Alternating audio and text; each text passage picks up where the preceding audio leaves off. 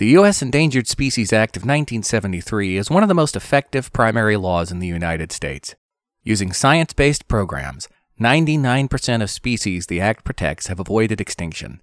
Today, the ESA protects more than 2,200 listed species, including plants. How it works.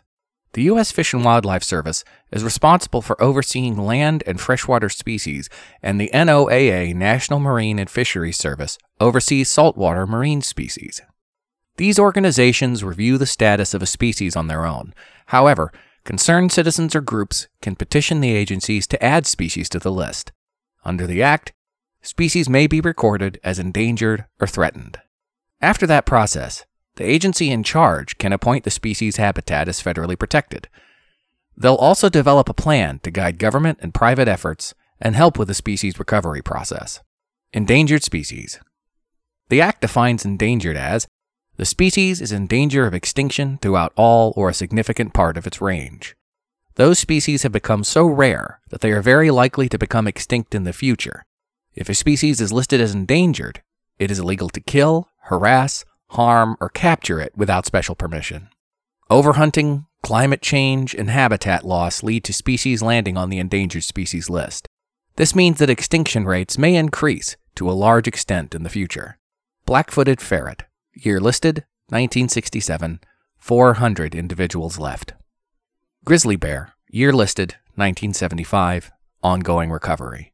Humpback whale, year listed 1970, recovered 9 populations.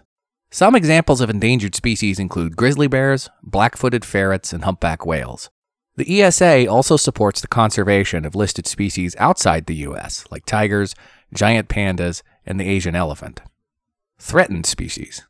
In the Act, threatened is officially defined as any species which is likely to become an endangered species within the foreseeable future throughout all or a significant portion of its range.